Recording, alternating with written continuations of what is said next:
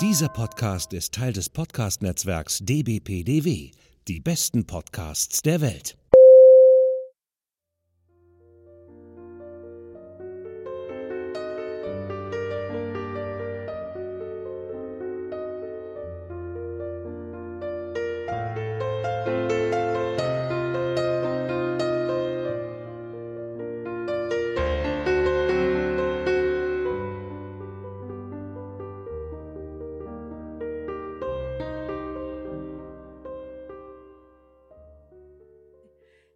Herzlich willkommen bei einer Überraschungsfolge von Bayer Lady. Wir ähm, sind, wir, ich bin nicht alleine.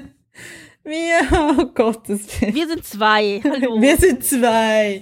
Genau, es ist, es ist schon soweit.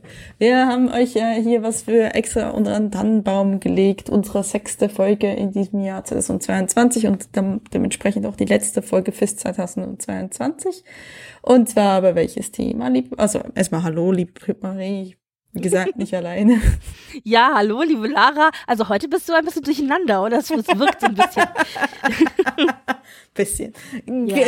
Ganz, ganz wenig. Es könnte sehr lustig werden. Na, das also passt doch wunderbar für ein kleines Weihnachtsgeschenk. Ja. Wir hätten ja gerne euch eine Weihnachtsfolge mit einem Weihnachtsthema unter den Baum gelegt, aber Osten hat ja Nein. keine Weihnachtsthemen mehr. Wir haben Nein. ja alle abgefrühstückt. Deswegen nur ein kurzer Verweis. Wir haben auch eine Weihnachtsfolge gemacht 2020 zu zwei Hallmark-Filmen, die sich ein bisschen äh, von Osten Büchern haben inspirieren lassen, nämlich Sense and Sensibility und äh, Stolz und Vorurteil. Und ich habe die Folge ähm, nochmal gehört jetzt tatsächlich, weil es um Hallmark-Filme geht und ich über Hallmark-Filme mich mit jemandem unterhalten wollte und oder werde und dachte, hörst du nochmal in die Besprechung rein, wo es um Hallmark-Filme ging. Vielleicht hast du noch irgendwas damals an Weisheiten gehabt, was du schon wieder vergessen hast. Und es ist so witzig, was für eine Lernkurve man hat innerhalb von zwei Jahren, weil ich die Folge gehört habe und dachte, ja, die Folge ist in Ordnung, also so wie sie ist, kann man sie durchaus auch stehen lassen und hören. Aber ich würde heute, also mit dem Stand des Wissens, das ich heute habe, im Vergleich zu vor zwei Jahren, tatsächlich vieles rigoroser schneiden und editieren. Wir haben ganz viel drinne gelassen in dieser 2020er Folge, was ich heute so nicht mehr drinne lassen würde. Okay. Ist total witzig, wenn man da so sieht, wie die eigene Entwicklung quasi ist. Nichtsdestotrotz ist die 2020er Folge immer noch sehr unterhaltsam und da ging es, wie gesagt, um weihnachtliche Themen. Wenn ihr also sagt, ihr möchtet eine Weihnachtsfolge hören mit weihnachtlichen Themen, dann empfehlen wir euch die, verlinken wir auch zu. Und nichtsdestotrotz haben wir heute aber auch eine Weihnachtsgeschenk für euch und da geht es aber eben äh, um Jane Austen zwar, aber nicht um ein weihnachtliches Jane Austen, sondern um ein Sommerlich ist Jane Austen. Ja, so oder? Ist. Noch ein bisschen Sonne. Also die, irgendwie lustig, dass wir jetzt im Dezember just zwei Filme haben, die uns mhm. mit Jane Austen in die Sonne bringen. Wir haben ja in der letzten Folge Fire Island besprochen, was ja auch so Party und Sonne und Sommer ist. Und jetzt sind wir auch wieder in einem sommerlichen Großbritannien unterwegs. Wobei so dunkel und trist und eklig, wie es draußen ist, da kann ein bisschen Sonne nicht schaden, oder?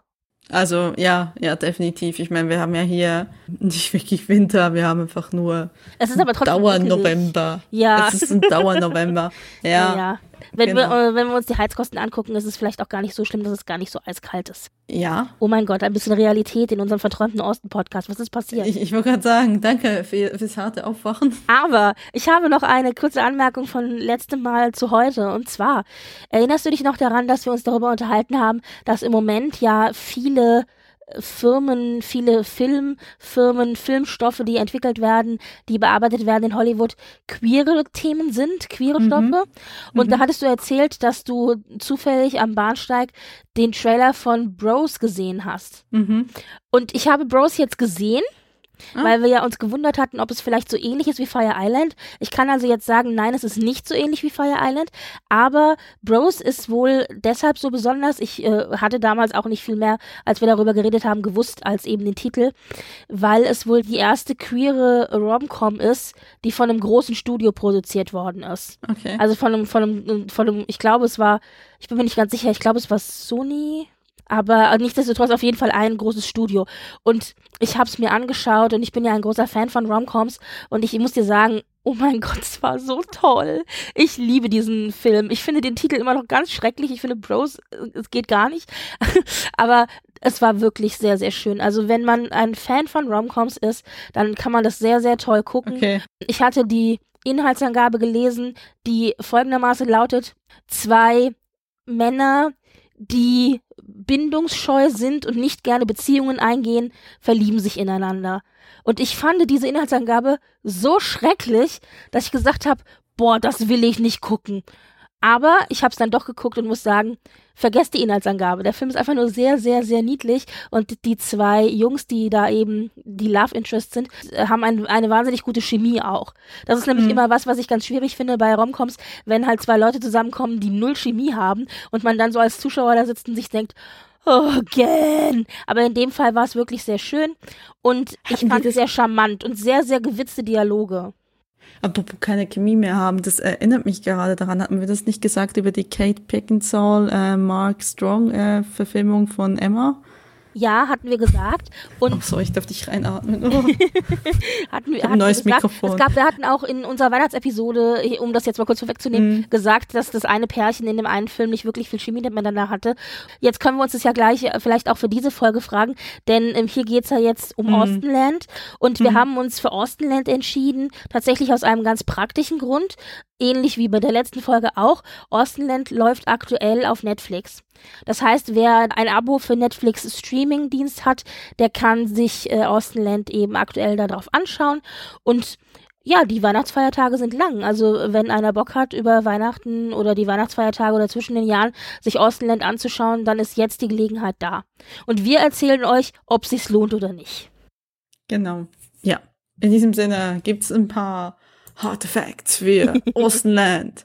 Hast du noch eine Ahnung, wie, also wie alt würdest du diesen Film schätzen? Ich wusste, dass er irgendwann in den 2000ern ist. Ich hätte jetzt gedacht frühe 2000er, also so sieben oder acht. Hab dann aber festgestellt, es ist doch ein bisschen später gewesen. Aber wusstest du, dass er jetzt schon fast zehn Jahre alt ist? Nein. Das finde ich krass. aber, also er ist ja jetzt, können wir ja auflösen, er ist von 2013. Genau, äh, 18. Januar ist das erste, kam ein Sundance raus und dann genau. kam ich hätte aber der Release gesagt, im Sommer er ist 13. älter. Also ich hätte gedacht, er ist halt von Anfang der 2000er. Nee, also ich, ich mag mich sehr gut an diesen Film erinnern. Ich glaube, ich habe ihn im Kino gesehen. Ich habe zumindest das Buch auf jeden Fall auch gelesen. Ich dachte so, ja, also so alt ist er auch nicht habe ihn geguckt, zu meiner Werke komme ich gleich, er ist schlecht gealtert.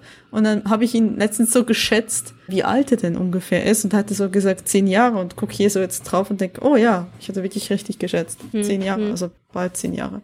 So, weil er so diesen, diesen Flair von diesen Art von Romcoms vor zehn Jahren hat.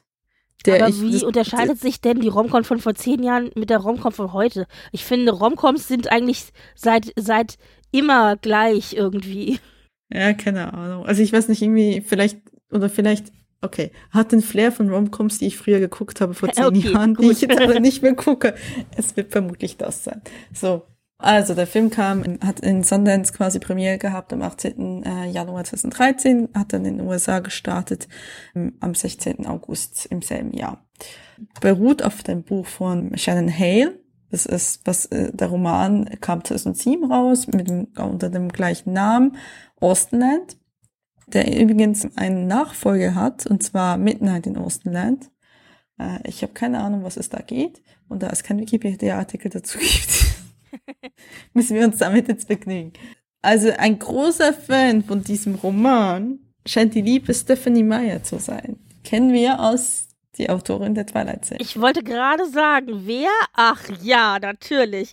Ja, ich bin ja ein großer Hater der Vampire glitzern Varianten Romane. Deswegen, okay, aber ja, ist in Ordnung, gut, dann schön. Okay. Das, ich sag das jetzt, ja? weil die liebe Stephanie Meyer hat den Film produziert. Ah, okay. Genau, genau. Also dann, dann dürfen wir nicht so gehässig sein, weil äh, ja, ich fand, äh, also ich habe mich amüsiert, als ich den Film geschaut habe. Er wurde gedreht im West Wycombe Park in Buckinghamshire, was auch die Location ist für Downton Abbey. Was ich gelesen habe, Regie hat geführt Jerusha Hess. Jerusha Hess ist eine Frau oder ein Mann? Eine Frau.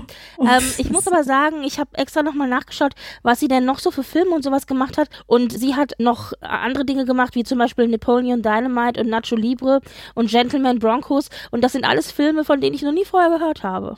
Okay. Alles klar. Wurde gedreht im Sommer 2012. Das merkt man, das Sommer Spirit merkt man diesem Film sehr gut an. In, in West Wincombe Park. Kann euch nicht so viele zusätzliche Informationen dazu geben. Die Hauptdarsteller da drin sind Carrie Russell in der Hauptfigur Jane. Dann haben wir J.J. Feld. Wir haben uns noch nie geeinigt, wie man den eigentlich betont. J.J. Feld? Ich hätte jetzt gesagt J.J. Feld aber ich bin mir nicht ganz sicher. Wichtiger ist aber zu wissen, dass wir J.J. Feld bereits aus einer Jane Austen-Verfilmung kennen. Den kennen wir aus jedem. Also der ist sehr häufig bei Period Dramas dabei gewesen, zeitlang. Jetzt kommt nicht mehr so. Der war bei Period Dramas eine Zeit lang sehr oft vertreten. Ja, oft in kleinen Rollen, aber er war ja. vor allem, ja, er war doch auch das Love Interest in, in der ITV-Verfilmung. Ja, ja, er war Henry Tierney. Ja, ja, da kennen wir ihn her. Klar. Also äh, genau, er war Henry Kinney in Northanger Abbey in der ITV-Verfilmung von 2007, genau. Daher kennen wir ihn. Ansonsten, er ist schon da oder hier mal aufgetaucht mhm. äh, in Nebenrollen. Aber was ich so schön finde, aus diesem Film gibt es diese eine Szene, die du überall irgendwie als GIF immer findest, wenn du nach Jane Austen GIFs googelst. Und zwar die Szene, wo ja dann hier ähm, Jane Hayes, also die Hauptdarstellerin, das erste Mal den Salon betritt und da sitzt da ja Mr. Nobley und liest ein Buch und dann guckt mhm. er so hinter dem Buch so vor, so oben drüber über den Rand des Buches und versteckt sich dann wieder hinter dem Buch. Und das ist ein GIF, das ich ganz oft schon in Jane Austen Zusammenhänge überall gesehen habe. Das ist auch ein sehr schönes GIF, das gefällt mir sehr gut und das ist aus diesem Film. Ich wusste, dass es aus Austenland stammt, aber das ist so ein Aha-Moment gewesen auch für, für Leute, die es vielleicht nicht, nicht wissen, die dann denken, ah, da ist das GIF her, weil es es ist halt kein GIF aus einem normalen Austen-Film, sondern eben ja, aus so einem inspiriert von Austen-Film. Dann haben wir in weiteren Rollen Brett McKenzie als Martin, Jennifer Coolidge als Elizabeth Charming, James Gallis als Colonel Andrews, Jane Seymour als Miss Wallacebrooke, Georgia King als Lady Emily Hartright, mhm. äh, Ricky White als Captain George East. das äh, war auch einfach eine Rolle, ey. Ähm, Robert Van Sittert als Mr. Watersbrook und Richard Reed als Nigel. So, mhm. also das, der Film geht insgesamt 97 Minuten und er hatte ein Budget von 4,9 Millionen Pfund, hat eingespielt etwas bei 2 Millionen Dollar. Mhm. Also war und äh, hat, hat auch kein FSK, ist also quasi ab null. Ich würde gerne noch ergänzen, wenn es jetzt um die mhm. verschiedenen Besetzungen geht, und zwar Jennifer Coolidge ist ja auch bekannt. Also man kennt, ich finde, man kennt sie oft, sie spielt sehr oft das das blonde Dummchen, wobei mhm. sie jetzt letztens erst in äh, The White Lotus ja äh, richtig großen Erfolg gehabt hat in der Serie. Man kennt sie aber vielleicht aus American Pie oder Legally Blonde oder so. Also da spielt sie immer so im Grunde die gleiche Rolle, die sie auch hier im Film spielt, nämlich das dumme Blondchen, aber die liebenswerte, der liebenswerte Sidekick zur Hauptrolle. Also das ist so eine Rolle, die, die ihr auf den Leib geschrieben ist. Da ist er auch so ein bisschen getypecastet. Wen man vielleicht auch noch kennen könnte, weil du gesagt hast, Brad McKenzie, das ist ja hier der Schauspieler, der Walter spielt, also den Stallburchen. Lustigerweise, das hatte ich gar nicht mehr so auf dem Schirm. Du meinst Martin? Ach so, habe ich Walter gesagt? Nee, heißt der in ja. echt, heißt der vielleicht in echt Walter? Der hieß der nicht auch irgendwie Walter noch was? Nee, heißt Brad McKenzie, außer das ist ein Pseudonym. Brad Peter Tarrant Mackenzie. Also Brad Mackenzie spielt auf jeden Fall auch in den Herr der Ringe-Verfilmungen beziehungsweise in den Hobbit-Verfilmungen mit als Lindir, der Elf. beziehungsweise der Elb. Und ja, ist also daher könnte man ihn vielleicht auch kennen, weil ich habe die ganze Zeit überlegt, woher kenne ich ihn? Ich kenne den irgendwoher, ich konnte den überhaupt nicht einordnen. Also, ah, Lindia, okay, da äh, klingelte es dann. Lindia ist aber auch nur so eine Figur, die im Grunde einmal im Hintergrund durchs Bild läuft, dann wieder verschwunden ist. Das passend auch dazu, weil ja hier auch im Film kurz erwähnt wird, er ist ja Schauspieler, er spielt ja auch einen Schauspieler in Austenland und er sei ja ein Kiwi-Schauspieler, also ein aus Neuseeland mhm. stammender Schauspieler und das ist er tatsächlich und es passt dann natürlich auch zu äh, Hobbit und so und so weiter, ja. Das hört man aber auch, wenn man äh, das auf Englisch hört. Das ist ja nicht. Ja, äh, der Kiwi-Akzent, den kann man schon erkennen, aber ich muss dir ganz ehrlich sagen, ich habe ein bisschen Probleme und jetzt werden mich alle schlagen, die das problemlos hören können. Ich habe ein bisschen Probleme, den Unterschied zu hören zwischen australischem und Kiwi-Akzent im Englischen. Ja, ja, also das, das habe ich auch. Ich hätte ihn auch eher nach Australien gepackt. Ja, aber ja. Ähm, Aber es war klar für mich, dass er nicht einen britischen Akzent hat. Nee, das definitiv nicht, genau, ja.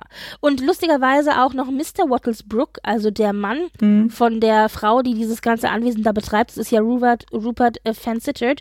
Und den kennen wir auch. Der hat nämlich in der Colin Firth-Verfilmung von 95, also ich glaube, es war die 95er-Verfilmung, auch die gleiche Rolle gespielt, die er hier gespielt hat, nämlich den betrunkenen Ehemann. Ich glaube, und zwar den betrunkenen Ehemann von der Freundin von der Schwester von Bingley, glaube ich. Ich glaube, das war der, den er da. Ich weiß gar nicht, ob der jemals einen Namen hatte überhaupt. Mr. irgendwas.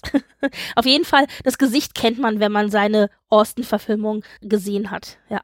Ah ja, okay. Wenn man vielleicht auf IMDb gehen würde, würde man noch Trivia finden. Aha, okay. Ähm, ja. Also ich, was ich nur erzählen wollte, so ein bisschen Trivia zum Film, bevor wir zum Inhalt kommen. Mhm. So, die äh, meisten von äh, Jennifer Coolidge Lines, also Einsätzen, wie auch immer, waren. Mr. Ähm, Hurst. Oh, ich entschuldige, entschuldige, Mr. Hurst, das war der Name. Ich habe, ich ergänze gerade.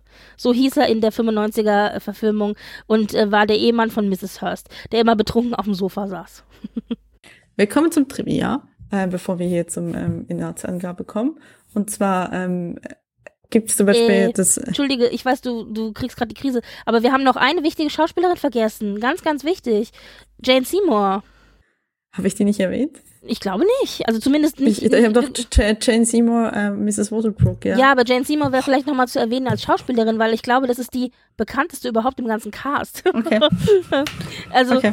hallo, äh, kennen, also ist ja, ist ja eine sehr bekannte amerikanische Schauspielerin, beziehungsweise, ich weiß gar nicht, ob sie von Haus aus vielleicht sogar britisch ist. Könnte sein, aber sie ist vor allen Dingen in den USA bekannt. Ja, hat ganz viele Dinge gehabt, aber ich kenne sie natürlich aus Dr. Quinn, Ärztin aus Leidenschaft.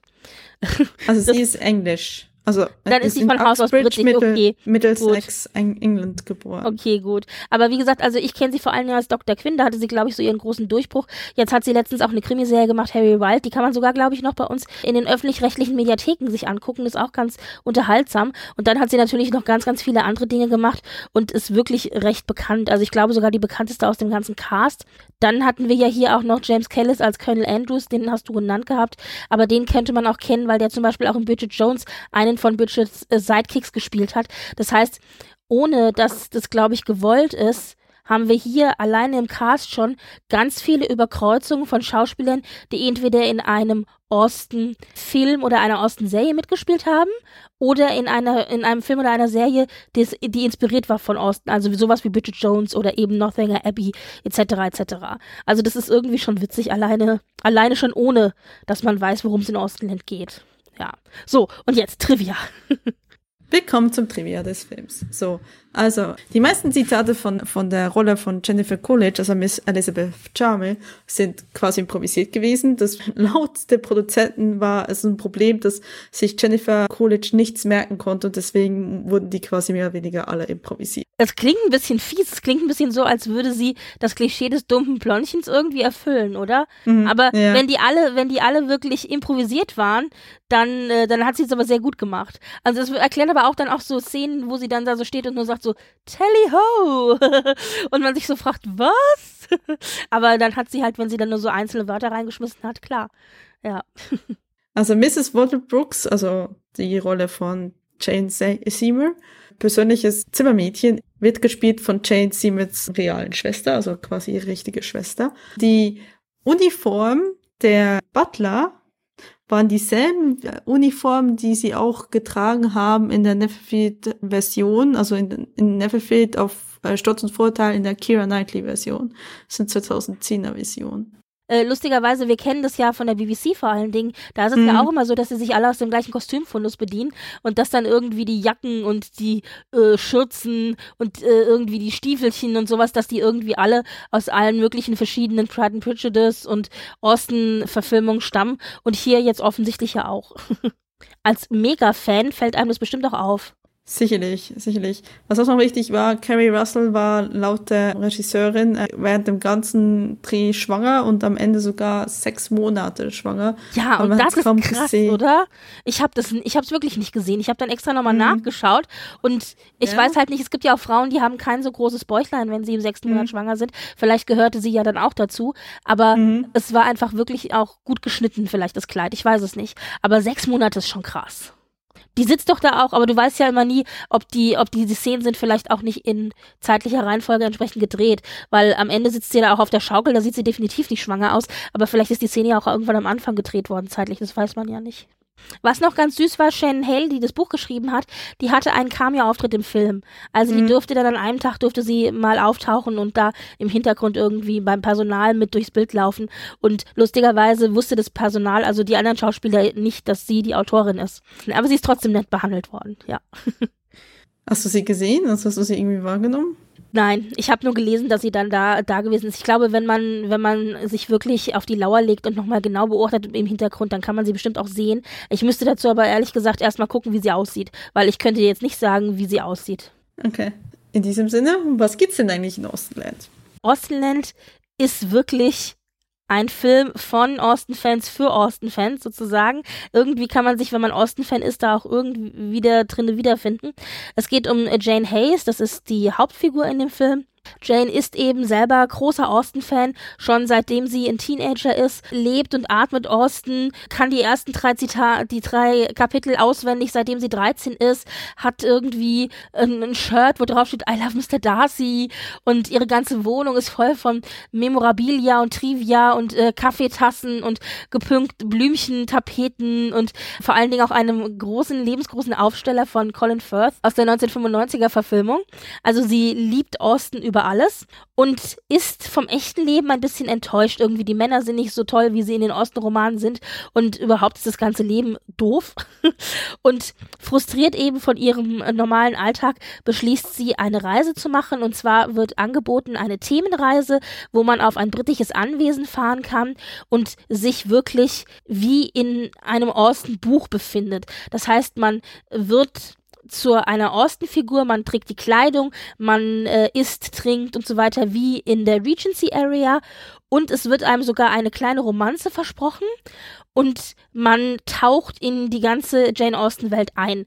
Das ist wohl ein etwas teureres Vergnügen, aber sie ist so frustriert von ihrem Alltag, dass sie das macht und beschließt. Das ist das, was wir hier im Film zu sehen bekommen, wie sie eben dann da auf dem Anwesen ankommt und was sie dann dort erlebt als Tourist beziehungsweise eben Mensch, der dann in die Regency-Zeit zurückreist.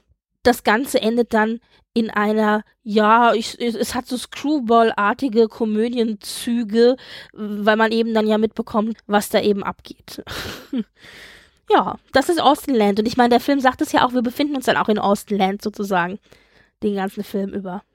Genau. Ich führe einfach mal lose ein bisschen durch den Film durch. Wir machen das, wie wir es immer machen. Wir gehen chronologisch der Reihe nach. Mhm. Was ich schon mal ganz witzig fand am Anfang, was ich, äh, wo ich ein bisschen gelacht habe, ist, der Film ist natürlich auch eine Satire auf äh, den absoluten Austin-Fan, ja. Also, dass irgendwie alles Austin sein muss, ist es schon ein bisschen, vieles auch überzogen und das ist auch am Anfang so, denn am Anfang sieht man eben Jane. Sie schaut sich dann eben so einen Werbefilm an für diese Themenreise und da kann man eben Jane Seymour drinne sehen als Gastgeberin Mrs. Mit, mit einem, mit einem Plastiklamm. Ja, genau, Mrs. Ähm, jetzt muss ich gucken, ich vergesse mal, wie sie heißt. Wattle, Waterbrook. Mrs. So. Wallesbrook. Mrs. Wallesbrook, genau. Wattles, Wattle. W-A-T-T Brooks, ja. Ja, äh, also Mrs. Wattlesbrook und Genau, sie hat da so, ein, so ein Plastiklamm in der Hand, wo ich sage, was hatten die da in der Hand? Also das alleine, äh, finde ich schon, ist satirisch wunderbar und wunderschön überzogen. Mhm. Gleichzeitig gibt's dann aber in der nächsten Einstellung auch Mrs. Wattlesbrook, die eben am Tisch sitzt und alles ist wirklich so ganz blüchig und blümig und tausend Blumen im Hintergrund und irgendwie alles vollgestopft mit Accessoires und äh, Memorabilia und so weiter. Und da steht vor ihr, das kann man auf den ersten Blick gar nicht sehen, ein Telefon. Und ein mhm. Telefon hat ja in der Regency Area definitiv definitiv nicht zu suchen, aber dieses Telefon ist mit so einem ganz schweren, bunten, goldbestickten Brokatstoff verkleidet, sodass man auf den ersten Blick gar nicht sehen kann, dass es ein Telefon ist. Das finde ich auch hochironisch alles. Also diese ganze, diese ganze, dieses ganze Video ist einfach nur so, what the fucking fuck, ey. Ja, und darauf äh, fällt ja dann mal Jane ein und äh, rein und ist ja dann ganz begeistert. Die Werbung für Austenland lautet, As a true Austen aficionado, you find your way here, the only world with an immersive Austin experience. Also die einzige Welt mit einer komplett dich umschließenden Austin-Erfahrung, die du hier machen wirst, ja. Und auf dem Prospekt steht dann noch groß drauf, mach aus deiner Fantasie Realität. Ostland. Und ich denke, geil. geil, geil, geil. Also spielt natürlich auch so mit diesen ganzen klassischen Klischees. Naja, Jane macht sich auf den Weg ins Reisebüro, um zu fragen, wie es eben aussieht, was es alles kostet und so weiter. Und sie hat ihre beste Freundin dabei, die hochschwanger ist. Und die die ganze Zeit sagt, Mensch, Jane, bist du verrückt, das zu buchen? Das ist sauteuer. Du schmeißt alles dein gespartes Geld, das du hast, wenn du diese Reise machst, einfach raus. Und was hast du dann hinterher davon? Rein gar nichts. Für sie ist aber, weil sie so großer Austen-Fan ist, eben so dieses einmal Leben wie in den Jane Austen-Büchern eigentlich das Größte, was sie jemals erleben kann. Und deswegen sagt sie, sie macht es. Später stellt sich dann raus, wenn sie ankommt dort, dass es offensichtlich verschiedene Hierarchien gibt, die man buchen kann. Wenn man da ankommt, es gibt das Platinum-Package, da ist alles inklusive.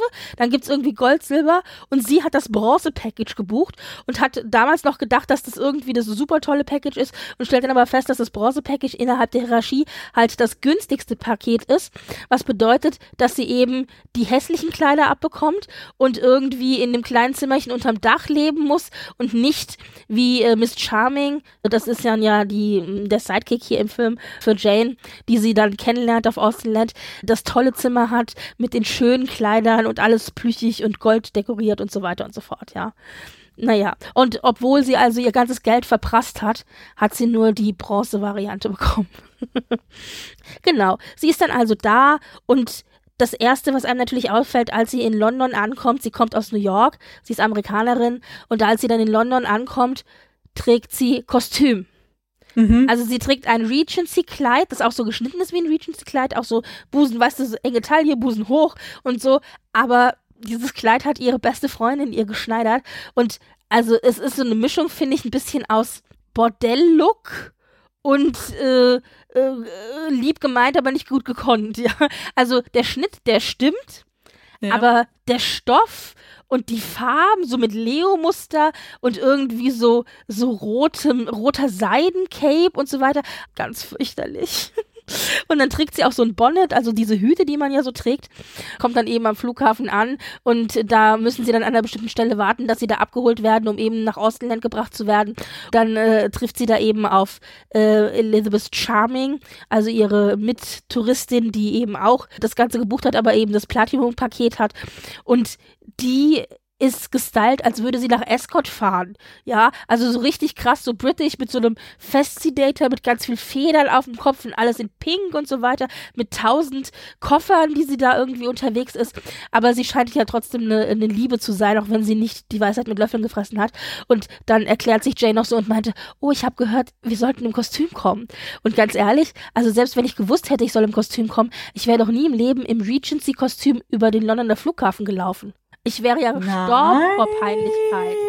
Nein, never ever. Vor allen Dingen nicht in dem Regency-Kostüm. Echt? Wärst du? Ja. Hm.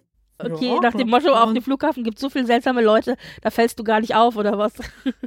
Ja, ich weiß nicht, es ist einfach nur Kleidung letztendlich. Da, also, ja, aber auch mit diesem Hut, mit diesem Bonnet und so, also es ist schon alles mhm. sehr, sehr altmodisch, ja. Naja. Es ist ins Regency.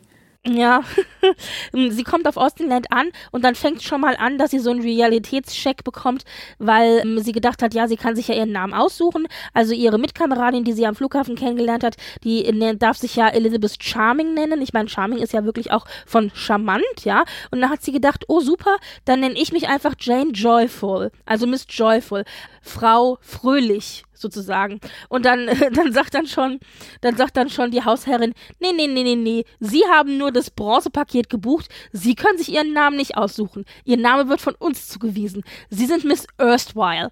Dann siehst du schon so, wie Jane quasi innerlich zusammenzuckt, weil Erstwhile heißt so viel wie Also es heißt eigentlich damals, aber auch so, so viel wie äh, zurückgeblieben im Sinne von zeitlich altmodisch. Also im Sinne negativ konnotiert. Also stecken geblieben in irgendwie der alten Zeit, ja. Also äh, es ist auf jeden Fall kein schmeichelhafter Name, den sie da bekommen hat. Aber immerhin darf sie Jane behalten, so heißt sie auch wirklich.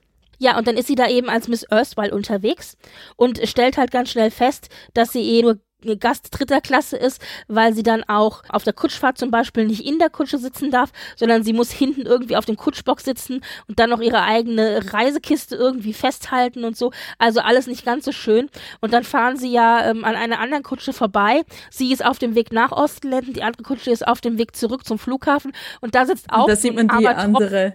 Genau, ja. auch so ein armer Tropf hinten auf der Kutsche drauf, die auch irgendwie ihre Kiste festhält, auch irgendwie voll das triste Kleid anhat und und schon so eine, so eine Flunsch zieht und du denkst ja. nur so, oh mein Gott, die hatte keinen tollen Urlaub, ja. Und hast schon, äh, äh, ahnst schon, dass auf Jane da vielleicht nicht so ein toller Mr. Darcy, toller, super Sommerurlaub zukommt wie sie sich das so vorstellt.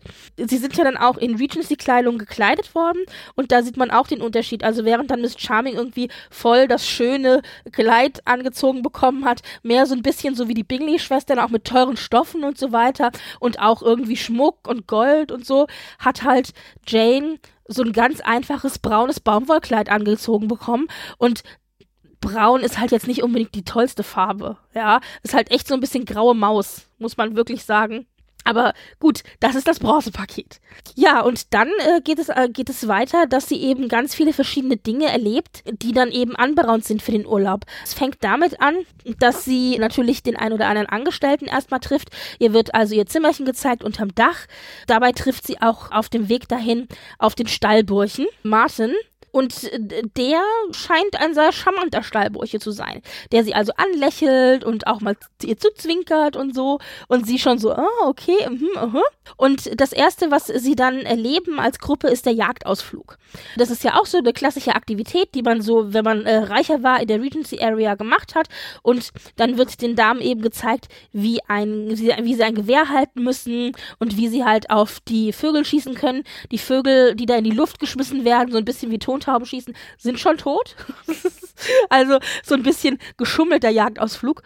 Und es stellt sich heraus, dass Jane ganz gut ist im Schießen. Also das hätte sie selber auch nicht gewusst. Aber offensichtlich ja, kann sie es ganz genau. gut. Ja, ja. Äh, der liebe Stallburche, der ja auch Martin. das Gewehr anreicht, genau, der zeigt ihr natürlich auch nochmal genau, wie sie das Gewehr halten muss und beugt sich dann also, über ihre Schulter. Ja, genau. genau und, äh, und, und, fühlt sich so ihren Arm entlang und so, so musst du das halten und so. Er flirtet schon sehr, sehr stark mit ihr. Mhm. Sie findet es ja auch ganz nett. Vor allen Dingen muss man hier auch nochmal betonen, dass zu diesem ganzen Paket Austenland dazugehört, dass eben man einen Flirt hat und dass äh, das Ganze wahrscheinlich dann eben darin mundet, dass man am Ende vielleicht auch gefragt wird, ob man, ob man äh, den heiraten will und so weiter. Also diese Romanze, die ist quasi im Paket inbegriffen, aber das ist alles gespielt und die Gastgeberin betont auch nochmal, Anfassen nicht erlaubt. Beziehungsweise ich denke, wenn die Schauspieler, die da eben auf dem Anwesen unterwegs sind, das erlauben, dann ist es erlaubt. Und wir kriegen schon hier mit, wir haben also den Stallburchen, der natürlich ein Schauspieler ist. Und wir haben dann auch noch ähm, andere Leute, die wir hier kennenlernen. Zum einen ist es einmal Mr. Mr. Nobley, Henry Nobley, der so ein bisschen die Mr. Darcy-Figur spielt. Und das ist der Neffe von von Mrs. Wattlesbrook. Mrs. Wattlesbrook, genau. Ich kann mir mhm. ihren Namen irgendwie nicht merken, ich weiß auch nicht. Das ist der Neffe von Mrs. Wattlesbrook. Dann haben wir Colonel Andrews, der so ein bisschen das Love Interest für Miss Elizabeth Charming wird. Und dann haben wir natürlich klar Mr. Wattlesbrook, also der Ehemann von Mrs. Wattlesbrook, der im Grunde anwesend ist, aber nicht wirklich irgendwie mit wem verkuppelt ist, außer eben mit seiner eigenen Frau. Und dann haben wir aber auch noch äh, eine weibliche Schauspielerin, die ebenfalls dabei ist, nämlich die ist keine Schauspielerin, die ist auch eine Gästin. Na, die ist eine Schauspielerin, das stellt sich ja am Ende dann heraus. Lady Emilia Hartright. Ich dachte nicht, nee, die ähm, Nee, nee, die ist engagiert worden. Das stellt sich doch am Ende dann heraus, als sie in der Kutsche sitzt. Also man denkt die ganze Zeit, sie wäre, sie wäre auch Gast, aber am Ende in der Kutsche stellt sich dann raus, dass sie auch Schauspielerin ist. Weil dann sagt doch nämlich Jane noch zu ihr, oh, sie sind ja gar keine Britin, weil sie ja immer diesen britischen mhm. Akzent die ganze Zeit hat. Und dann sagt sie, ja, das ist das, was dir zwei Jahre Schauspielunterricht an der besten Schauspielschule äh, beibringt. Aha, nee, ich habe das eher so verstanden, dass sie, weil sie ja erzählt, dass sie einen alten Mann hat, den man ja auch im Endding dann sieht, habe ich das eher so verstanden, dass er ihr das erlaubt, dass sie einmal pro Jahr dahin geht und dass sie halt in die Schauspielschule geht und quasi oder Schauspielunterricht kriegt, damit sie britisch klingt. Okay, ja, so ja, könnte man es vielleicht auch verstehen. Auf jeden Fall haben wir noch okay. äh, Lady Emilia eben auch dabei. Dann ist sie, dann, äh, egal ob jetzt Schauspieler oder Gast, dann ist sie eben Gast, ist ja auch okay. Aber das äh, Problematische daran ist, dass wir in dieser Kombination eben drei Damen haben, aber nur zwei Herren. Und dass also immer eine Dame übrig ist. Und diese eine Dame, die dann immer übrig ist, ist Jane. Weil Miss Elizabeth Charming wird immer mit Colonel Andrews zusammen irgendwie gepaart. Und Lady Emilia dann mit Mr. Nobley.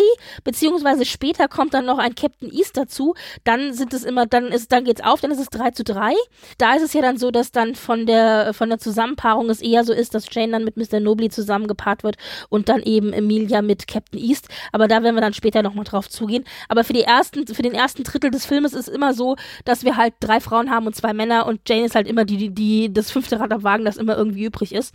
Und deswegen flirtet sie halt vor allen Dingen mit dem Stallburchen, beziehungsweise der Stallburche mit ihr, weil sie hat ja quasi keinen Mann zugeordnet, der ihr den Hof machen kann. Ja, also das passt ja eigentlich dann ganz gut.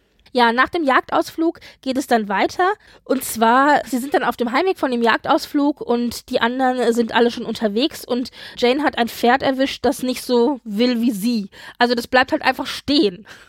und dann haben, dann kommt auch, wie gesagt, äh, der Stallbursche wieder dazu Reitest und sagt, du? Weißt du das, ob das stimmt? Das Pferd einfach stehen bleiben? Ich habe nur Erfahrungen aus meiner, ja, das, das weiß ich, dass es das stimmt, aber ich habe die, also ich reite nicht, aber ähm, also die paar Male in meinem Leben, die ich geritten bin, das waren so diese klassischen, weißt du, so, so in der Lochmühle oder so, wenn du dann mhm. so, so, also mit, mit deiner Mutter, die dann das, das Pferd geführt hat und du saßt auf dem Pferd und du bist dann so einmal eine große Runde gelaufen oder so, mhm. weißt du, so. Mhm.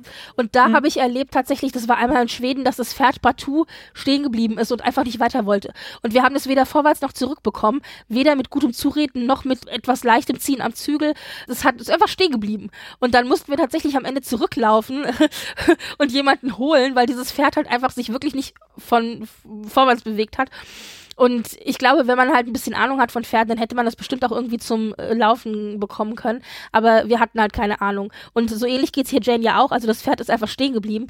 Nur dann kommt ja, wie gesagt, dann Walter dazu, also der Stallbursche. Und ich habe gedacht, der ist doch Stallbursche, der hat doch Ahnung von Pferden. Martin! Ach, dann kommt Martin dazu. Ach, ich weiß auch nicht, warum ich immer auf Walter sage. Also dann kommt Martin dazu, der Stallbursche, und der hat doch Ahnung von Pferden. Warum hat er dann ja. das Pferd nicht einfach irgendwie am Zügel genommen, als sie noch auf dem Pferd draufgesetzt gesessen hat und hat es irgendwie am Zügel geführt oder so. Aber er sagt dann zu ihr nur so, ich bring dir ein neues. So, und ich musste so lachen, weil es klang so ein bisschen wie, also mein Auto ist liegen geblieben. Kein Problem, ich bring dir ein neues Auto. Hallo? Also das ist ein Pferd, das ist ein Lebewesen. Naja, und dann steigt sie also vom Pferd ab und er sagt, ich bin gleich wieder da mit einem neuen Pferd. Und als sie dann abgestiegen ist vom Pferd, dann bewegt sich dieses Pferd wieder. Und dann dachte ich, also warum hat er nicht einfach nur den Zügel genommen und sie ist auf dem Pferd sitzen geblieben und er hat das Pferd dann einfach am Zügel geführt. Das wäre bestimmt auch losgelaufen mit ihr auf dem Rücken.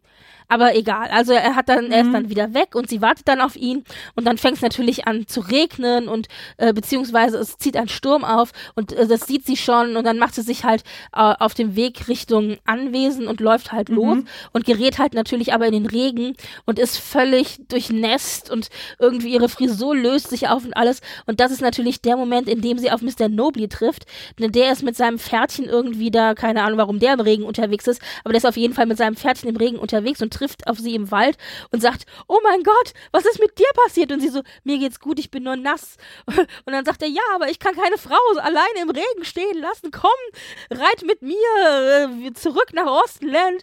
Und sie so, hä? nee, nee, mir geht's gut. Wieso sollte ich denn mit dir zurückreiten? Und dann sagt er, das kriegen wir schon hin, zu zweit auf dem Pferd. Und die Damen sitzen ja da immer so seitlich im Damensattel und so erhebt sie dann also hoch aufs Pferd. Und dann sitzt sie da auch im Damensattel und dann hat er aber keinen Platz Platz mehr auf dem Pferd. Und dann sagt er, nee, nee, nee, das geht so nicht. Also wenn wir zusammen zu zweit auf einem Pferd reiten, dann musst du dich schon äh, aufs Pferd setzen, so, äh, also mit einem Bein rechts und einem Bein links, dass du richtig stabil sitzen kannst. Und dann sagt sie, ja, aber in den Klamotten geht es nicht.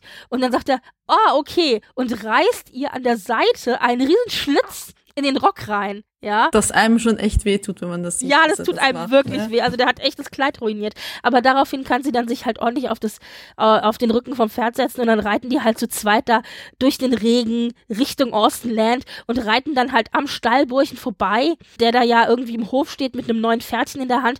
Aber hat halt ewig gedauert auch. Und er so, was machst du denn hier? Ich bin doch auf dem Weg zu dir mit dem Pferd.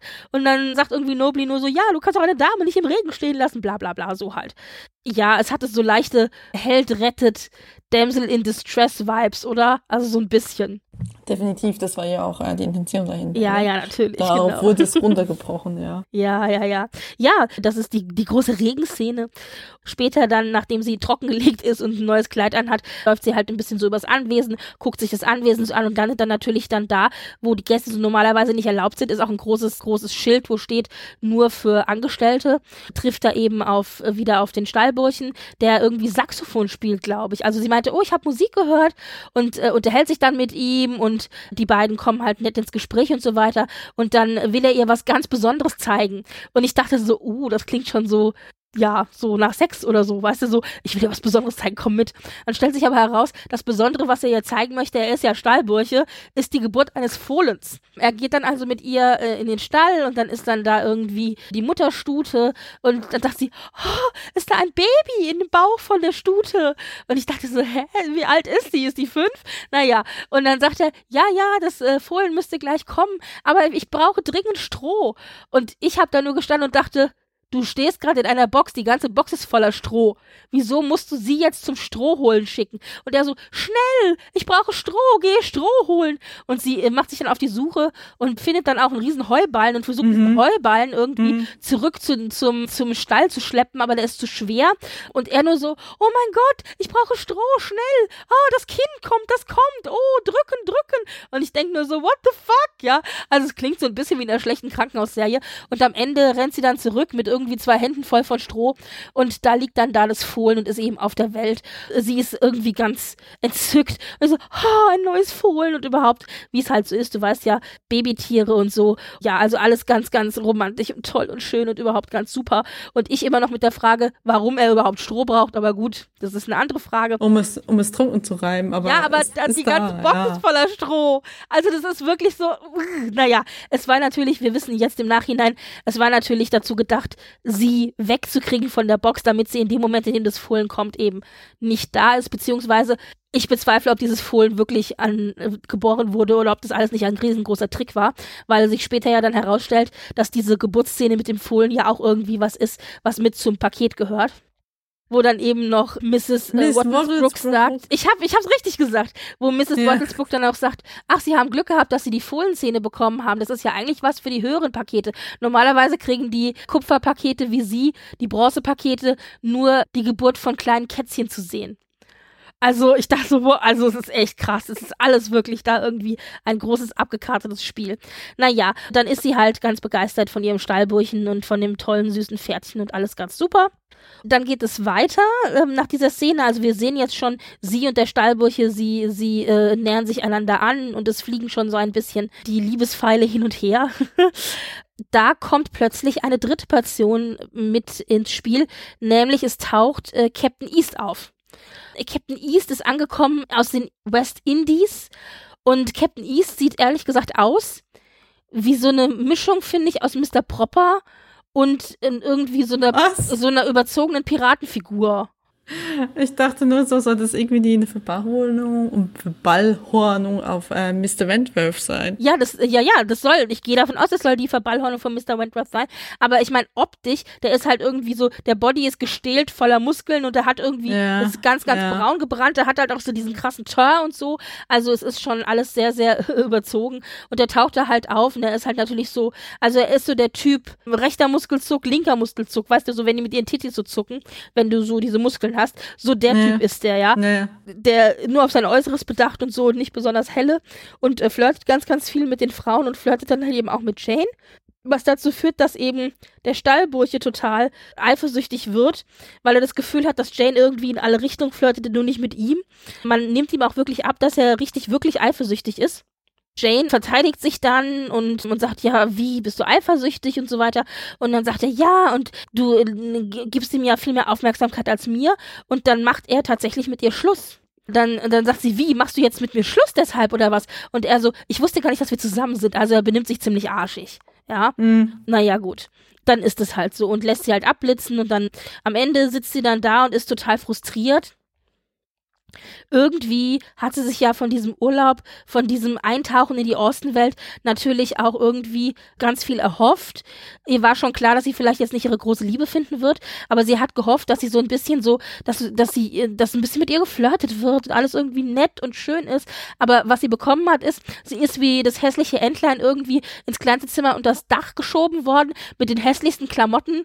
Das einzige Mal, wo jetzt wirklich einer der Männer ein bisschen mit ihr flirtet, nämlich Captain East, das führt dazu, dass der Stallbursche, mit dem sie so ein bisschen zarte Bande geknüpft hatte, sie abfahren lässt und äh, quasi wegstößt. Und da kann ich schon verstehen, dass sie dann da irgendwie auf ihrem Sofa hängt und total frustriert und traurig ist und sagt, ich hasse alles, es ist alles ätzend und für den Scheiß habe ich mein ganzes Geld aus dem Fenster geschmissen. Und das führt dann dazu, dass sie dann aber am Ende sagt, nein, Moment, nimmt ihr Schicksal selbst. Ich nehme ah, genau, ich nehme mein Schicksal selbst, Schicksal in, die selbst in, die Hand. Und äh, da gibt es noch eine Schlüssel, da gibt es noch ein Schlüsselereignis zu, warum sie das dann eigentlich wirklich beschließt.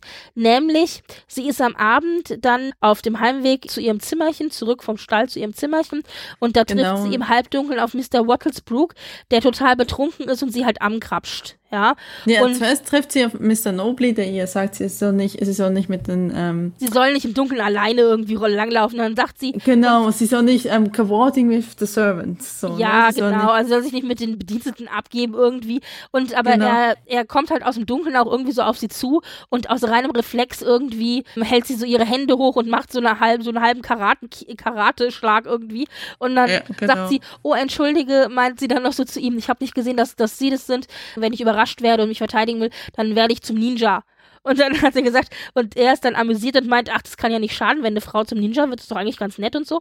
In der nächsten Szene dann trifft sie immer noch auf dem Weg nach Hause, mittlerweile von Mr. Nobley getrennt, auf Mr. Wattensbook, der halt total betrunken ist und ähm, sie halt angrapscht und sie verteidigt sich aber, also sie braucht irgendwie keinen Mann, der sie aus dieser Damsel in Distress Situation rettet, sondern sie verteidigt sich selber und ja, äh, ich weiß gar nicht mehr, ob sie ihm in die Eier tritt oder ob sie, also sie schlägt ihn auf jeden Fall irgendwie nieder. Er liegt dann am Ende am Boden und genau, er schlägt sie so, äh, sie schlägt ihn quasi so Genau, er liegt am Ende dann am Boden ja. und in dem Moment kommt dann Mr. Nobly dazu und auch, ich glaube, auch der, der Stallbursche, glaube ich, auch. Oder was? Nee, oder? Äh, Colonel, Colonel, Colonel ja, Andrew. Genau. Also dann kommen, kommen Mr. Nobley und Colonel Andrew dazu und, und dann, und Colonel Andrew noch so, oh, Mr. Woodsbrook schon wieder. Also offensichtlich ist es nichts Neues, dass er da irgendwie die Damen begrapscht und anmacht und übergriffig wird. Während Mr. Nobley halt fragt, oh mein Gott, geht's Ihnen gut?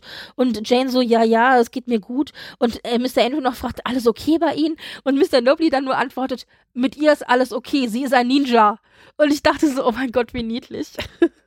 ja, aufgrund dieser Situation dann, äh, dass sie eben in dem Moment sich selber aus der Affäre gezogen hat, also selbst ist die Frau, hat sie dann mhm. gesagt, ich lasse mich hier nicht weiter unterbuttern, sondern ich nehme meine, mein Schicksal selber in die Hand. Dann kommt der große Moment mit Mrs. Charming, wo ich doch so gelacht habe, weil Mrs. Charming meint, das ist der Moment, auf den ich mich mein ganzes Leben lang vorbereitet habe. Denn es kommt das große Umstyling. Jane bekommt jetzt also raus aus ihrem mausgrauen, braunen und schwarzen Outfits rein in die äh, schönen hellen Sommerstoffe.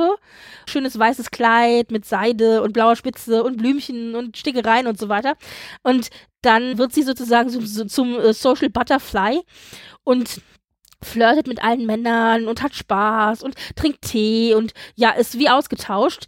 Und man könnte gerade meinen, sie hat das Platinum Package gebucht. Also alle sind ganz begeistert von ihr. Das ist die Art von Austin-Erlebnis, das sie ja gerne haben wollte und das sie dann jetzt auch hat. Lustigerweise ist es dann auch ab da, dass sie mehr mit Nobly ins Gespräch kommt, denn Nobly wirkt bisher relativ kühl und abweisend und hat auch immer nur so relativ scharfe Bemerkungen auch auf der Zunge. Auch zum Beispiel beim gemeinsamen Essen, wo sie im Grunde den Dialog zwischen Elizabeth und Darcy nachgespielt haben, wo halt irgendwie Darcy ja meint, meine Meinung einmal gefasst ist für immer verloren, ich werde sie nicht ändern und ja dann irgendwie Elizabeth auch nur meint, ach wie traurig, da kann ich sie gar nicht, da kann ich sie nur für bemitleiden, ja. Also ihr erinnert euch an ungefähr, also jetzt paraphrasiert, war ja das der Dialog, mhm. den Darcy und Lizzie eben in äh, Stolz und Vorteil haben und so einen ähnlichen Dialog haben sie jetzt hier auch beim Essen und man merkt schon so ein bisschen, ah okay, so äh, Lizzie und Darcy Vibes. Nobly ist halt so der Darcy-Typ und ist halt immer sehr abweisend und sehr kühl. Und jetzt fängt es aber an, nachdem sie auch selber ein bisschen selbstsicherer mit sich und ihrer Rolle wird, dass die beiden halt öfter mal in Situationen zusammen reingeschmissen werden. Und da erfahren wir, dass sie also natürlich nach einem Mann sucht, der irgendwie so ein bisschen mehr so diese Regency-Era-Qualitäten hat, also ehrlich und mit Manieren etc. etc. Und man erfährt dann eben durch die Blume, dass Nobly wohl dort ist, auf Ostenland, weil ihn seine Ex-Freundin mit seinem besten Freund betrogen hat und irgendwie nach Brasilien oder wo, also irgendwohin dann mit dem nach Brasilien ja, genau. gereist ist. Brasilien. Und äh, ich weiß es nicht mehr so genau, ich glaube, sie hat auch noch einen Teil seiner Kohle mit durchgebrannt, oder? Das war doch irgendwie so. Also er ist auf jeden Fall super erinnern, frustriert. Ja. Genau, ja. also und frisch, frisch getrennt und super frustriert und meint, alle Frauen sind, sind doof. und er meinte auch, er würde sich halt auch irgendwie Frauen wünschen. Also, dass Frauen mehr so wären, wie sie früher waren, während sie sich wünscht, dass Männer mehr so sind, wie sie früher waren. Also eigentlich wünschen sich beide irgendwie so. Dasselbe. Ja, dasselbe im Grunde, genau. Mhm. ja. Naja, und die nächste Szene ist dann, wo es nochmal zu mir klarkommt, dass Wattles, Mrs. Wattlesbrook auftaucht und sagt, Moment mal, ich habe hier ein Handy gefunden und das ist ihr Handy, Mrs. Jane äh, Erstwhile. Mhm. Und das ist ein Vertragsbruch, denn moderne Technik etc. dürfen die halt nicht bei sich führen und ich schmeiße sie jetzt hier raus. Und sie so, Moment mal, ich bin ein bezahlender Gast und sie wollen mich rausschmeißen. Und die so, ja, sie haben gegen den Vertrag verstoßen. Und da taucht dann Semilia auf, also ja, ähm, Hartwright, genau. Und äh, nimmt die Schuld auf sich und sagt, nee, nee, das ist mein Telefon und ich hatte dann Jane gebeten, dass sie es äh, für mich irgendwie, also ich hatte das irgendwie vergessen und habe dann Jane gebeten, dass sie es für mich irgendwie zur Seite legt, bla bla. Nichtsdestotrotz nimmt sie die Schuld auf sich. Im Gegenzug dazu äh, erfahren wir später dann auch warum.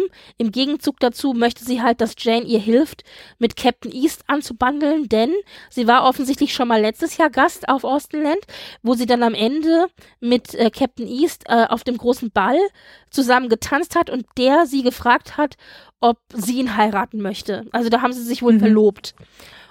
Aber dann hinterher ist er halt irgendwie weg gewesen, wie vom Erdboden verschluckt. Und seitdem rennt sie ihm halt hinterher und möchte halt unbedingt wieder mit ihm anbandeln. Und sie setzt jetzt äh, Jane ein bisschen unter Druck, dass also sie ihr helfen soll, als Dankeschön dafür, dass sie eben die Schuld mit dem Handy auf sich genommen hat, äh, mit East zusammenzukommen. Und die Konsequenz daraus ist natürlich, Jane darf weiterhin eben auf Ostenland bleiben und hilft dann tatsächlich auch Emilia, denn in der nächsten Szene geht es darum, dass alle äh, ein Theaterstück aufführen sollen, das natürlich von Mrs. Pottenburg mhm. geschrieben wurde. Und da gibt es im Theaterstück drei Pärchen. Die Frauen durften sich die Männer aussuchen.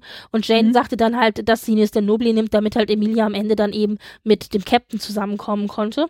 Mhm. Und da werden halt wieder Jane und Nobly zusammengeschmissen und haben wieder eine ganz, äh, haben wieder ganz, ganz niedliche Szenen zusammen, wo sie dann äh, sich unterhalten und ein bisschen flirtig sind und so weiter. Und da erfährt man aber auch etwas, was äh, dem echten Darcy in Stolz und Vorurteil ja ähnlich ging. Und zwar äh, sagt dann nämlich Jane zu ihm, na, sollen wir uns jetzt wieder gegenseitig zur Weißglut bringen? Und dann sagt er, sie bringen mich nicht zur Weißglut, sie machen mich nervös. Das heißt, er gibt zu, dass er quasi socially awkward ist, ja, also sozial mhm. irgendwie mhm. so ein bisschen nicht so richtig damit umgehen kann mit diesem sozialen Druck in der Situation. Und das ist ja bei Mr. Darcy auch so. Also der ist ja auch mehr so ein bisschen verschüchtert und socially awkward. Aber sagte, das, sagte das eins Nein, das, das, sagt, das sagt er nicht, aber das merkt man ja dann. Mhm, also, dass er selbst sagt, dass er ein bisschen, mhm. er sagt, äh, was er sagt in Stolz und Vorteil später ist, ähm, dass er sich immer schwer getan hat dann in Gesellschaften und so weiter. Also das genau, ist ja im Grunde genau. Das, genau.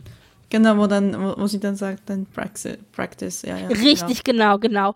Und das ist aber auch so, also da sind mir auch irgendwie, ich ja, das war so ein Aha-Moment in Ostenland, als er dann sagt, you don't annoy me, you make me nervous. Und ich so, oh mein Gott, you make me nervous. Und offensichtlich war das auch so ein Aha-Moment für Jane, weil die so dachte, hm, okay, ist offensichtlich doch nicht so ein arroganter Idiot, wie ich gedacht habe. Mhm. Und dann reden sie eben auch so ein bisschen Smalltalk-mäßig über Austenland und so weiter miteinander und wie sie denn so diese ganze Geschichte finden. Dann sagt sie ja auch zu ihm, uh, you're the resident Mr. Darcy, you're every girl's fantasy. Ja, also du bist im mhm. Grunde, du spielst den, den, den Mr. Darcy hier. Du bist ja die Fantasie von jeder Frau. Und dann fragt er ja noch so flirtig zurück, und bin ich auch deine Fantasie? Und dann sagt sie nur so, ja, das kommt darauf an, wie gut du deine Rolle spielst. Und ich so, oh mein Gott, flirtet doch weiter, ihr zwei, ihr seid so niedlich zusammen. Also für mich hat es gut funktioniert in dem Moment. Und das Ganze gipfelt dann darin, dass sie natürlich das Theaterstück dann auch aufführen.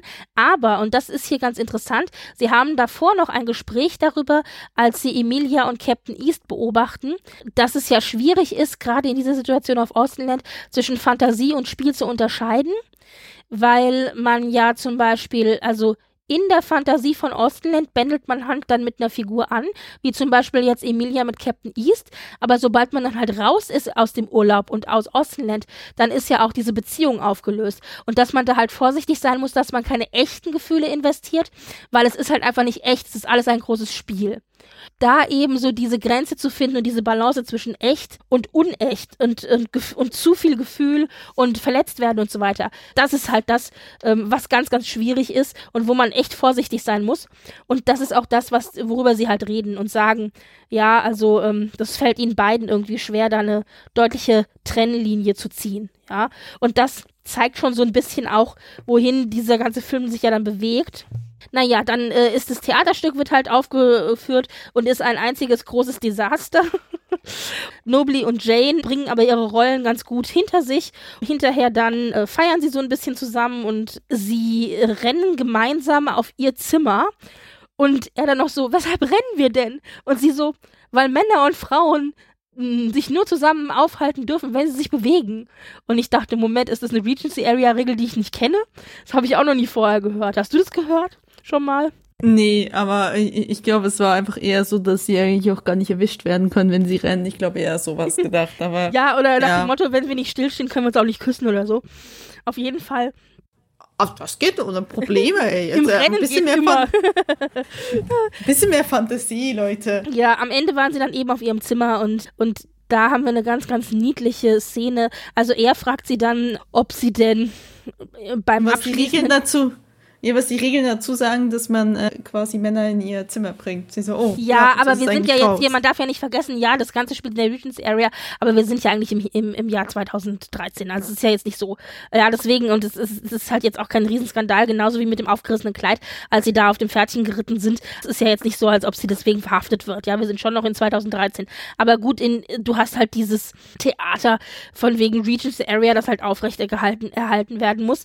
Äh, jetzt ist es aber so, sie bringt ihn halt mit auf ihr Zimmer, dann äh, flirten sie noch ein bisschen, reden miteinander und dann geht er halt raus und dann bleibt er aber auf der einen Seite der Tür stehen und sie ist halt auf der anderen Seite der Tür und die sind durch diese Tür getrennt und er fragt dann quasi gegen die Tür, Jane, kann ich die ersten beiden Tänze morgen auf dem Ball von dir bekommen? Und wir wissen, der Ball ist der große Abschluss des Urlaubs, das heißt, am nächsten Tag ist der letzte Tag offensichtlich dieser Austenland-Geschichte. Mhm. Und dann sagt sie nur ja und dann sagt sie, dann sagt er plötzlich, darf ich noch mal reinkommen? Und sie macht dann die Tür auf und er kommt noch mal rein und ich dachte so, oh, was passiert jetzt? Weißt du, alle so halten den Atem an, werden sie sich küssen oder so? Und dann, also dann steht er ganz nah bei ihr und man denkt tatsächlich, sie werden sich vielleicht küssen, aber sie tun es nicht, sondern er sagt dann, er sagt dann zu ihr, when I look at you, I feel certain of something und dann küsst er ihre Hand. Und zwar so, als hätte er noch, also als würde er gleich sterben, wenn er ihre Hand nicht küssen könnte. Das war also sehr, sehr zärtlich und romantisch und ja, also viel romantischer fand ich als ein eigentlicher Kuss. Und dann verschwindet er wieder. und er hat also im Grunde ja Jane dann damit seine Gefühle äh, gestanden. Und dann ist am nächsten Tag ist dann der Ball, der große Abschlussball. Jane ist dann da und trifft dann auch auf den Stallburchen, der halt äh, auch sagt, oh, du siehst ganz toll aus und mit ihr flirten will. Aber bevor dann der Stallburche dazu kommt, mit ihr zu flirten, taucht halt Nobly auf und führt sie halt an seinem Arm in den großen Ballsaal, wo sie dann auch tanzen und so weiter. Da ist es dann so, dass äh, er mit ihr dann in einen Nebenraum geht und ihr seine Gefühle gesteht und sie denkt halt die ganze Zeit, dass er das alles so vorspielt. Also, dass er sich mhm. in seiner Rolle als Mr. Nobly befindet. Und dazu muss man auch erklären, dass die anderen Leute um sie drumherum, also Miss Charming und auch Emilia, dass die ebenfalls von ihren Flirtpartnern sozusagen angeflirtet werden und gefragt werden, ob sie denn äh, sie heiraten wollen. Und deswegen denkt sie halt, dass es mit zu diesem ganzen großen Spiel gehört, dass dann auch Mr. Nobly sie eben am Ende fragt, ob, ob sie ihn heiraten möchte. Und mhm. bevor das aber dann äh, passieren kann, merkt sie, nee, Moment, mir ist es hier alles gerade zu viel. Ich habe hier das Problem zu unterscheiden zwischen echten Gefühlen und dieser ganzen Schauspielgeschichte. Und deswegen nimmt sie ihn halt nicht ernst und sagt, äh, sorry, aber ich muss mich jetzt hier aus der Situation rausziehen. Und dann zieht sie sich da halt raus und rennt zum Stallburchen. Und wir so alle. Martin! Nein, nein, der falsche Mann.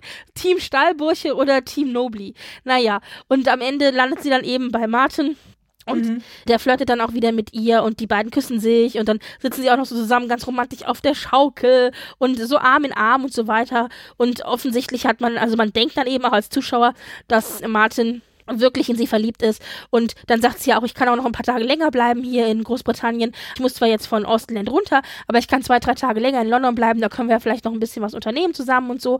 Und dann macht er, ja, gerne und so weiter. Also man hat das Gefühl, die, aus den beiden könnte was werden. Mhm. Ja, und dann am nächsten Tag stellt sich dann raus, dass das Ganze doch nicht irgendwie alles so war, weil Emilia erzählt, also als sie dann reisen sie ab und dann sitzt mhm. Jane mit Emilia zusammen in der Kutsche und Emilia erzählt halt Jane, dass Nobly Emilia gebeten hatte, die Schuld mit dem Handy auf sich zu nehmen, damit halt Jane auf dem Anwesen bleiben kann und dass deswegen Emilia glaubt, dass Nobly echte Gefühle für Jane gehabt hätte. Während Jane ja gedacht hatte, dass Nobly seine Gefühle ja nur geschauspielert hat, weil er ja. Dass die nicht geskippt sind. Richtig, genau. Daraufhin ist sie halt irgendwie, also das ist so dieser ich erfahre die Wahrheit, Moment, den wir ja auch in Stolz und Vorurteil haben, wo ja dann Lydias, äh, wo ja die Tante dann, also wo Lydia sich verspricht und ja dann Jay, und dann ja Lizzie ihrer Tante schreibt, weil das Mr. Darcy bei der Hochzeit von Lydia dabei war und was so, weshalb, warum und da ja alles rauskommt und das ist ja so dieser Moment, den wir ja auch haben, dass dann plötzlich es Jane wie Schupp von den Augen fällt, dass da offensichtlich Nobly doch eventuell echte Gefühle gehabt haben könnte. Dann geht sie halt noch vorher noch mal zur Mrs. Wottelsbrook. Ja, genau. Ja, es hat nur ja. zwei Stunden gedauert. Um, und droht ihr nochmal und sagt, und übrigens, diese ganze Austenland-Geschichte hier, von der ich mir so viel erhofft habe, die so schweineteuer war, war eine einzige große Enttäuschung. Besser gesagt, nein, nein, da erfährt sie ja, müssen wir nochmal zurückzukommen, da erfährt sie ja, dass eigentlich das mit Nobly überhaupt nicht geskriptet war, sondern dass das mit Martin von Anfang an geskriptet war. Genau, aber sie geht genau. eigentlich hin, weil sie sich ursprünglich geht sie hin, weil sie sich beschweren möchte. Und da erfährt sie das dann genau, dass also, dass äh, der ihr zugewiesene romantische Partner für den Aufenthalt mhm. auf Austenland ja eben Martin, also der Stallbursche war. Und mhm. da erfährt sie ja dann auch diese, diese, diese, äh, dieser Nebensatz, dass äh, Waddlesbrook ja noch meinte, ach, sie müssen ja irgendwas richtig gemacht haben, dass sie die Fohlen-Experience bekommen haben. Normalerweise kriegt man im Bronzepaket nur die Kitten-Experience, weißt du, so. Mhm. Und so, mhm. ich so, wow. ja. Sie droht dann aber Mr. Mrs. Waddlesbrook und sagt halt, ja, also das geht alles so nicht und ich bin offensichtlich auch nicht die Erste, bei der jemand übergriffig geworden ist. Ich werde zusehen, dass ich die anderen Damen finde, bei der jemand auch übergriffig geworden ist und dann mache ich das öffentlich und dann werden wir ja sehen, ob sie diese ganze Ausland Experience, wie sie die hier anbieten, auch zu diesem Preis und so weiter, äh, ob sie das dann überhaupt äh, noch so behalten können. Und dann macht sie sich Richtung Flughafen, und Mrs. Wolfsburg ist ganz bestürzt und sagt, scheiße, da müssen wir irgendwie gerade Schadensbegrenzung betreiben und ruft halt äh, den Stallburchen an, äh, Martin, und schickt den halt zum Flughafen, damit er da... Ruffle some feathers. Nein, genau, damit er feathers. da ein bisschen äh, versucht, sie zu beruhigen, genau. Und dann steht ja also Jane am Flughafen und äh, zieh, und, äh, um ihr Ticket ein, also zu holen und dann wird ausgerufen Mrs. Jane Erstwhile, Mrs. Jane Erstwhile, bitte zum kommen Sie bitte zum Counter irgendwie so. Und dann taucht sie da auf und dann taucht da eben auch Martin auf und versucht halt sie zu beruhigen und sie ist aber stinke sauer und sagt, das war alles nur gespielt und so weiter und ist nein, das war echt, bla bla bla.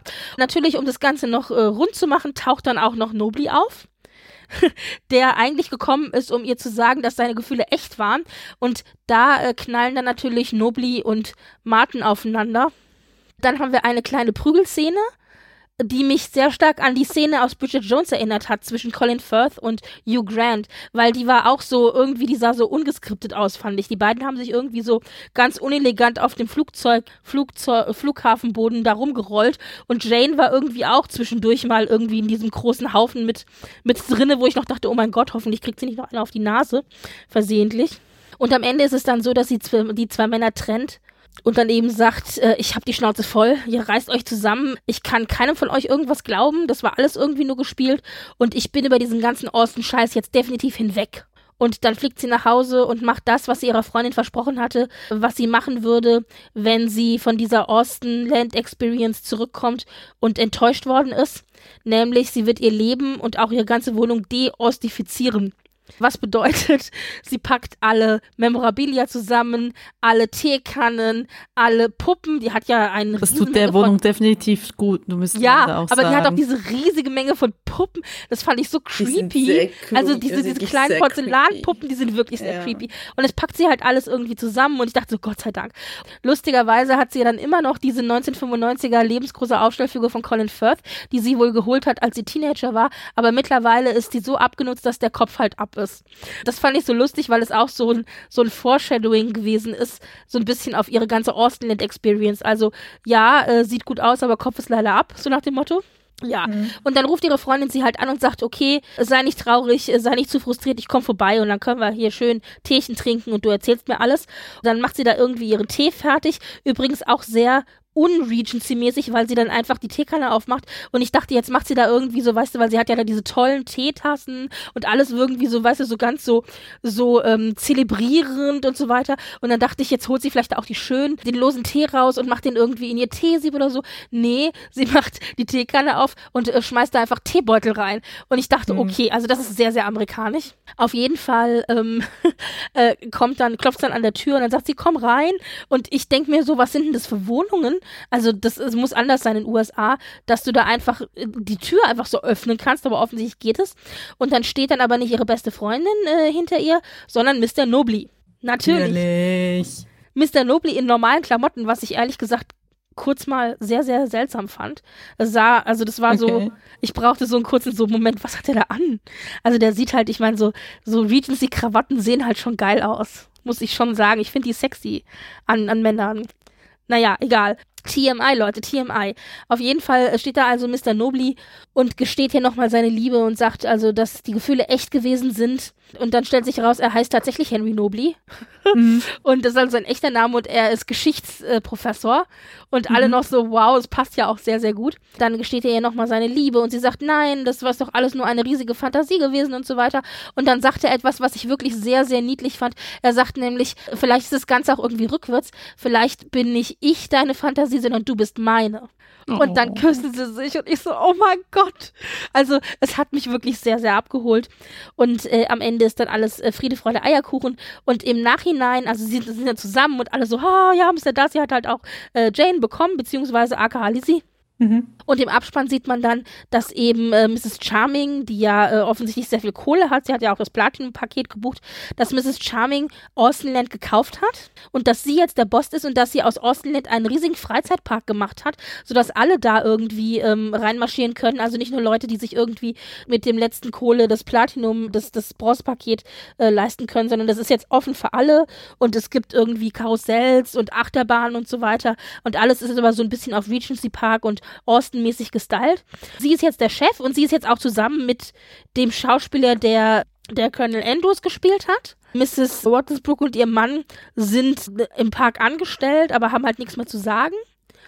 Und müssen quasi äh, den Müll aufsammeln. Ja, also genau, er, er, er, er sammelt halt den Müll auf und Emilia äh, taucht dann da mit ihrem Ehemann im Rollstuhl auf, der ja sehr, sehr alt ist und rollt ihn dann quasi so einen Abhang runter, mehr oder minder, als sie sieht, dass Captain East, also der Schauspieler, der Captain East spielt, in dem Freizeitpark immer noch als Captain East beschäftigt ist und auf der Bühne irgendwie so ein Tänzchen hinlegt und äh, sein Hemd auseinanderreißt und sie dann irgendwie an der Bühne mit tausend anderen Frauen steht und schreit, ah, ich liebe dich. So halt, ja. Ja, das ist so das. Ich glaube, das ist so das Ende. Das heißt, am Ende wird aus Austinland ein riesengroßer Freizeit- und Themenpark und alle Austin-begeisterten Fans können da jetzt nach Herzenslust mit kleinem Geld der ganzen Regency Area und Austin frönen und das Ganze zelebrieren. Ja, und äh, das war Austenland. Und das war jetzt natürlich alles sehr, sehr im Detail nacherzählt im Grunde, aber ich finde, gerade bei so Filmen äh, muss man schon so ein bisschen von Szene zu Szene auch gehen. Wir haben hier viele Szenen drin gehabt, die man als Austin-Fan wiedererkannt hat. Hauptsächlich aus Stolz und Vorurteil, aber ich finde, es waren auch ein paar Sachen aus Persuasion drinne, es waren ein paar Sachen aus Sense and Sensibility drinne. Du hast verschiedene Figuren gehabt, die du auch wiedererkannt hast. Ich meine, Captain East war eine Persiflage auf Wentworth oder auch der Stallburche war halt eine Persiflage auf George Wickham. Jane war halt eigentlich ja Lizzie und Mrs. Charming war so eine Mischung aus Jane und Charlotte irgendwie, finde ich auch so ein bisschen. Jane hatte auch so ein bisschen Charlotte-Züge in sich. Also du hast so verschiedene Dinge immer wieder gesehen. Mhm. Und dann gab es natürlich auch viele Situationen, die ähnlich waren. Also wir haben halt die Szene mit, äh, mit, mit Reiten im Regen, die kennen wir ja auch aus Stolz und Vorurteil, auch wenn die da mit Jane Klar. noch ein bisschen anders gelagert war. Wir haben die Jagdausfluggeschichten, die wir ja auch kennen, wo wir auch, äh, wo ich an Persuasion auch denken musste, wo die da irgendwie spazieren gehen. Und was man aber hier natürlich sieht, ist, trotz dieser Fantasie ist es doch irgendwie in der Realität, in der aktuellen Realität besser, weil Jane in der aktuellen Realität, also im Jahr 2013 halt selbst die Frau sein kann. Sie kann selber bestimmen, sie braucht keinen Mann, um sich äh, zu behaupten. Also das ist ja nochmal was anderes in der Regency Era mhm. gewesen, da warst du ja sehr, da warst du ja von deinem Mann absolut abhängig und das musst du ja jetzt im Jahr 2013 nicht. Das heißt, Jane ist in die Fantasie des Regency Era Mann ähm, verliebt, aber stellt dann halt fest, dass es ihr im Jahr 2013 mit allem, was sie als Frau halt darf und kann, doch irgendwie besser geht. Mhm. Das Ganze ist schon auch an vielen Punkten, finde ich, ironisch überzogen. Also es ist nicht, man darf das nicht zu ernst nehmen, das Ganze. Hat, hat er dir gefallen, der Film? Also ja. Ja, hat er dir. Also ich meine, so wie du darüber sprichst. Du hast gesagt, du warst enttäuscht beim zweiten Gucken. Ich fand den Film also ich, noch nie. Ich fand den Film jetzt noch nie besonders großartig. Also ich hatte im, im Kopf, dass du ihn nicht mochtest, bevor wir diese Aufnahme. Ja, ich fand ihn schlechter als The Jane Austen Book Club. Im direkten Vergleich. Ja. Aber ich, also ich war, ich sagen wir so, ich war gut unterhalten. Das Ganze ist so ein bisschen, äh, also es ist halt so ein Happy-Go-Lucky-Film, der an der Oberfläche bleibt. Als Austin-Fan, glaube ich, kannst du dich da, hast du da deine Freude weil du eben viele Dinge einfach wiederfindest oder wiedererkennst mhm. oder auch Figuren, zum Teil sogar auch Zitate.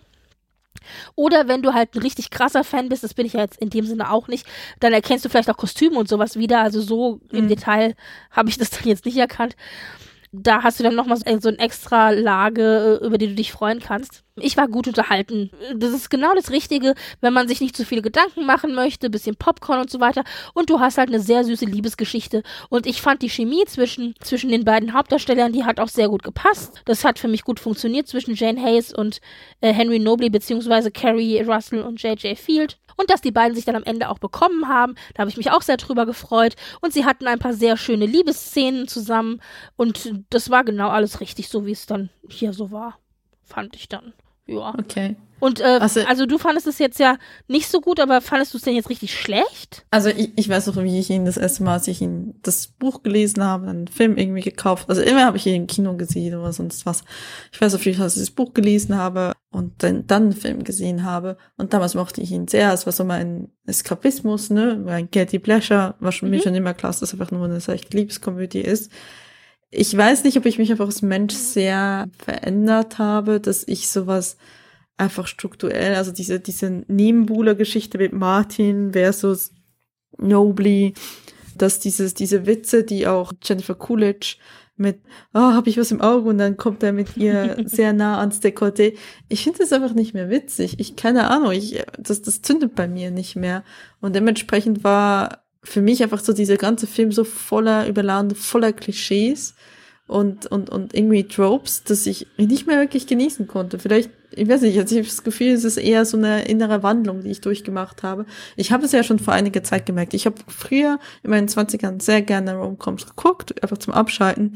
Ich kann mittlerweile einfach nicht mehr so sehr abschalten, dass ich das nicht wegkriege. Ich muss anderes gucken, um abschalten zu können. Ähm, und dementsprechend stören mich dann diese, diese Arten von Tropes und Themen, die sich immer wieder wiederholen. Und ich mag J.J. Fallett, ich mag Curry Russell absolut, ne? Also, hallo, schon mal in The Waitress gesehen, super, die Frau. Aber ich weiß nicht, der Film hat für mich zu viele Klischees. Natürlich, ja, man kann ab und zu über die Witze lachen. Dass ja. wir über diese Art von Filmen hinausgewachsen sind, äh, also äh, absolut, da bin ich bei dir. Also den fand ich als jugendlicher Pubertierende, hätte ich den wahrscheinlich auch lustiger gefunden, ja. Hm. Pubertierende Mitte 20. Ja, also deswegen sage ich ja, äh, ich, also wenn ich den früher gesehen hätte, hätte ich da wahrscheinlich auch hm. anders angeknüpft an den Film. Mhm. Aber grundsätzlich, das, das, ist das, was ich meinte, wenn ich sage, man darf das nicht zu ernst nehmen, ja. Also wie ja, gesagt, als weiß, oberflächliche Unterhaltung. Vielleicht zu viel Ernsthaftigkeit damit rein. Ja, genau, als oberflächliche Unterhaltungsfilm mit ein bisschen Popcorn, wo man sagt, ja, die Witze sind halt, das Ganze ist halt voller Tropes und Klischees und die Witze mhm. sind vielleicht nicht unbedingt die witzigsten, aber kann ich mit leben und so weiter.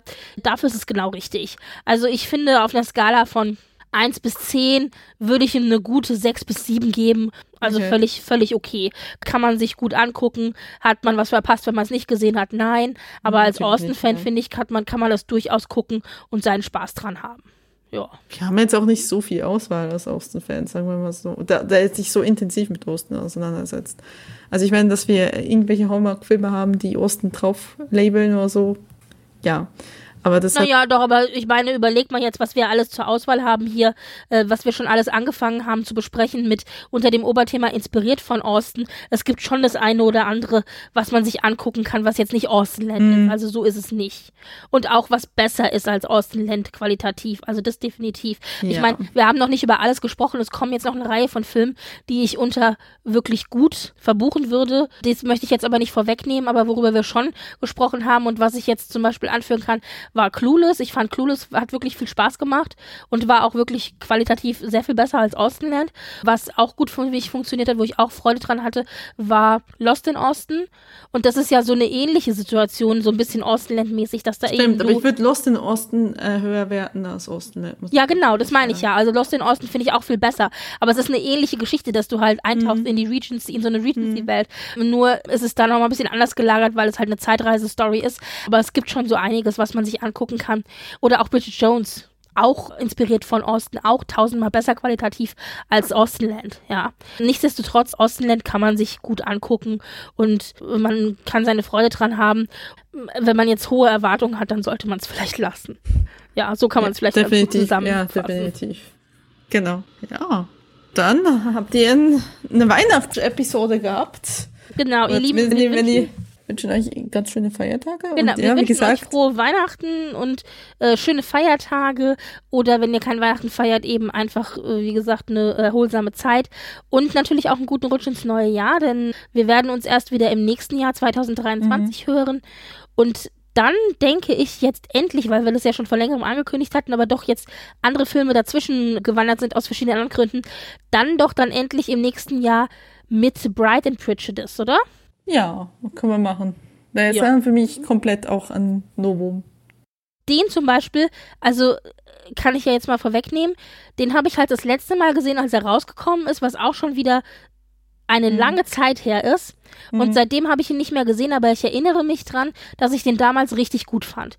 Ich bin gespannt, ob es mir vielleicht ähnlich gehen wird, wie es jetzt dir gegangen ist mit Austinland, dass du beim zweiten Gucken nach so langer Zeit sagst, ist vielleicht nicht mehr so meins. Mal gucken. Also ich freue mich drauf, dann Brighton Prejudice nächstes Jahr mir anzugucken und dann für die nächste Folge vorzubereiten. Ja, in diesem Sinne, wenn ihr irgendwelche Rückmeldungen habt, wir haben weiterhin Twitter. ja, Oder? richtig. Wir sind noch anwesend, genau. Ich habe jetzt ehrlich gesagt auch noch keinen Mastodon-Account Mastodon gemacht für unseren, für unser By Lady. Das könnte man ja vielleicht auch mal machen. Mm, genau. Und dann wäre es also By Lady 1 oder ihr schreibt einen Kommentar unter dieser Folge unter auf dieser auf der Webseite by-a-lady.de oder ihr schreibt uns eine E-Mail an info at by-a-lady.de.